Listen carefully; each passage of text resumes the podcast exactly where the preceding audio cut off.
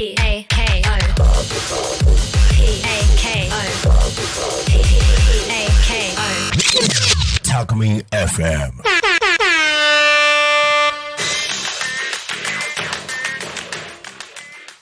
11月9日8回目の放送となりましたレオパルドンの俺とまるでございますねいやあの実はまあ皆さん分かってると思うんですけどこれ収録なんですけど今4本目です4本撮りの4本目でございますね。多少の疲れが出てきているかなと思うんですけど。いや実はですねあのちょっとショックなことがありましてですね、えーこれ収録する前の日なんですけど昨日なんですけど実は私のですねスマホの中の音楽データが消えちゃったんですよ。本当に。めちゃくちゃショックで。なんだろうなんかメモリがすごい多くなってきてなんか削んないとなと捨てないとなと思って YouTube のその撮ったやつとかちょこちょこちょこちょこ捨てた捨てたんですよ。そでその時になんだろう多分間違って音楽データ 削除しちゃったみたいなんですよね。400曲ぐらいあったんですよ。すげえショックっすよ本当に。なんか悲しくてねなんか、まあ、まあまた一からダウンロードしなすっつっても400曲ですよ。なくなるんですよ。本当ショックでした。もうもうショックですけど、まあ、行きますよ。もうもう早速行きましょう。もうはい今週のテーマは？俺とそば。皆さんそばですよ今日。そば。先週ブルーハーツにあれだけ熱く語っといて今週そばっていうね。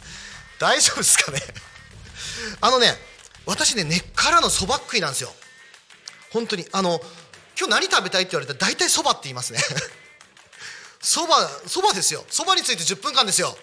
ダメですか？音楽データ消えたんだからそばについて語らせてくださいよ今回。ね。そばね。あのそば好きなんですけど何もそばにのマナーについてねなんか語ろうっていうわけじゃないんですよ。そんなのどうでもはっきり言います。そばにこういうマナーがあるよとかああいうマナーがあるよとかよく言うんだけどもうどうでもいいと思ってます私。そば食いの私からしたらもう好きに食ってくれと思ってますよ。なんで今回そばについてねちょっと話していくんですがあのまあ私が好きなそばっていうのはまあできればなんですけど手打ちがいいですね。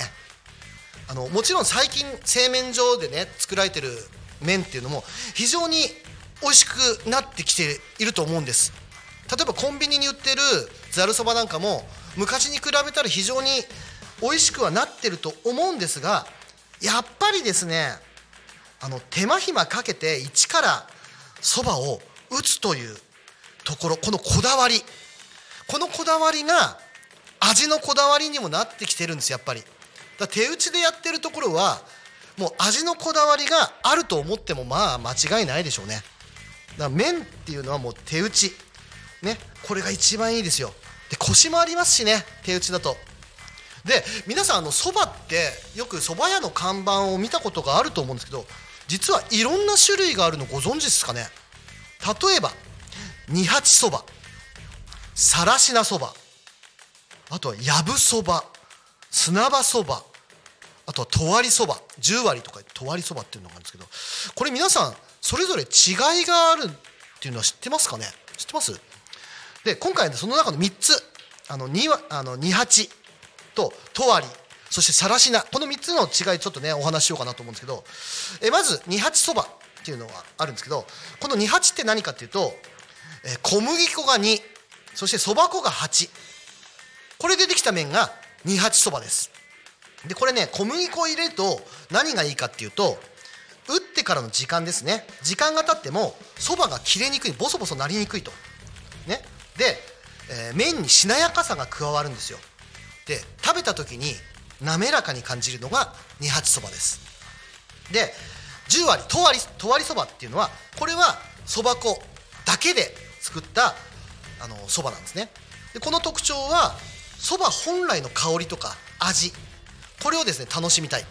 そして麺自体が柔らかいっていうのがすごい特徴。で見た目も黒いんですよねちょっとね。そばあのそば粉10なんで。でさらしなっていうのがあるんですけどもさらしなっていうのはそばの実をこう臼でひいた時に一番最初に出る粉。ね。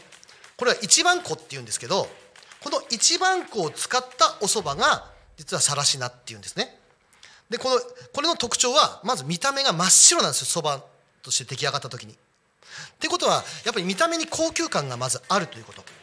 そしてこれは見た目だけじゃなくてあのやっぱり味も非常にいいんですね。非常に味もいい。そして喉越しも非常にいいということになります。これが二八とわりさらしなの違いですね。そしてそれがそれぞれの店によってねこだわりがあったりもします。でだでも大体二八そばのとこには大体あのとわりそばあったりするんですけど私はどっちが好きかっていうと二八そばが非常に好きですね。さらしなも悪くないんですけど二八そば非常にうまいですよ。でこれがまあ麺の違いですよね。麺の違い。そしてまあそば食うのにさもっと大事なものがあるじゃんっつったらそれがねそばつゆですよね。そばつゆ。私これ人それぞれ好みがあると思うんですけど私はちょっとしょっぱいぐらいがいいんですよね。なんかちょっとうわちょっとしょっぱいかなって思うあのぐらいがちょうどいい。なんでかっていうとやっぱり食べていくとあの薄くなっていくんですよ。そうするとめんつゆもまた足すじゃないですかそうすした時にちょうどいいバランスが取れるんですよね。最初から薄いと永遠薄いじゃないですか。なんか何食ってんだこれってなるじゃないですかねこれ。ね。だからちょっと最初はねしょっぱいぐらいがちょうどいいですね。であのーそこにですねネギとかねわさびをちょいと入れてちょい入れでこう食べるっていうのがねいいんですよ。でよくこのそばつゆに麺を箸で取って全部つけて食べるのは粋じゃねえとかってよく言うじゃないですか。まあ、まあ、江戸っ子はそうなのかもしれないけど私江戸っ子でも何でもないんであの別にそれでもいいと思います。あのお子さんとか全然それの方が好きです。私の子供もそれが大好きです。全部べしゃってつけてすげえわかります。ねそれでもいいと思いますよ全然。あのどういう食べ方だってもう関係ないですからねそば。好きなように食ってくださいそばなんて。あのかかっこよくねえぞとかあの粋じゃねえなとか。関係ありません。好きなように食ってください。そしてあの薬味も好きなようにしてください。私は基本ネギとわさびだけしか入れないんだけどそこにちょっとうずらの卵なんかちょいと入れたりねしても美味しいし人によってはあの七味をちょっと足してみても非常に美味しいと。そしてですねあの私のもう一つこだわりがあってそれは最後にそば湯を飲むんですよ。もうここまでで完成なんですよ。そば湯でを飲んでそば食ったって初めて私言えるんですよね。このそば湯って知らない人いるのかな？まあいいいると前提しておあのお話しますけどそば湯って何かっていうとおそばをそ茹でた時に出るあの茹で汁のことです。茹で汁。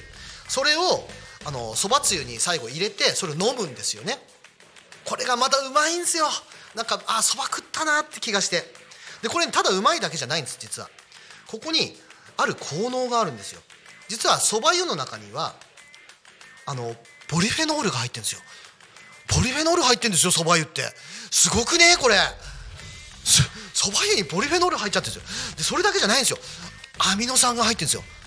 アミノ酸って分かります？皆さん。疲れを取る物質ですよアミノ酸。うわちょっと疲れたなって時はそば湯です。あの人によってはそば湯そのまま飲む人もいるらしいんですけどあの、ね、食べ終わったそのめんつゆに入れて飲むのが一番飲みやすいと思うんでそうやって飲んでみてくださいよ。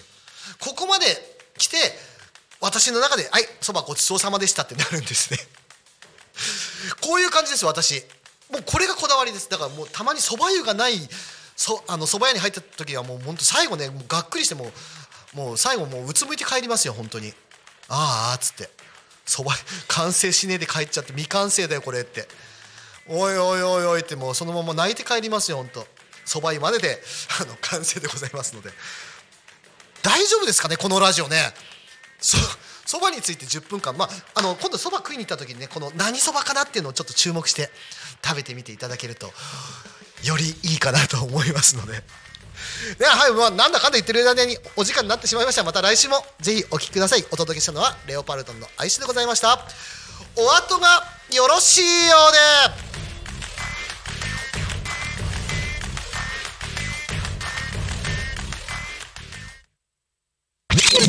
Talk Me FM.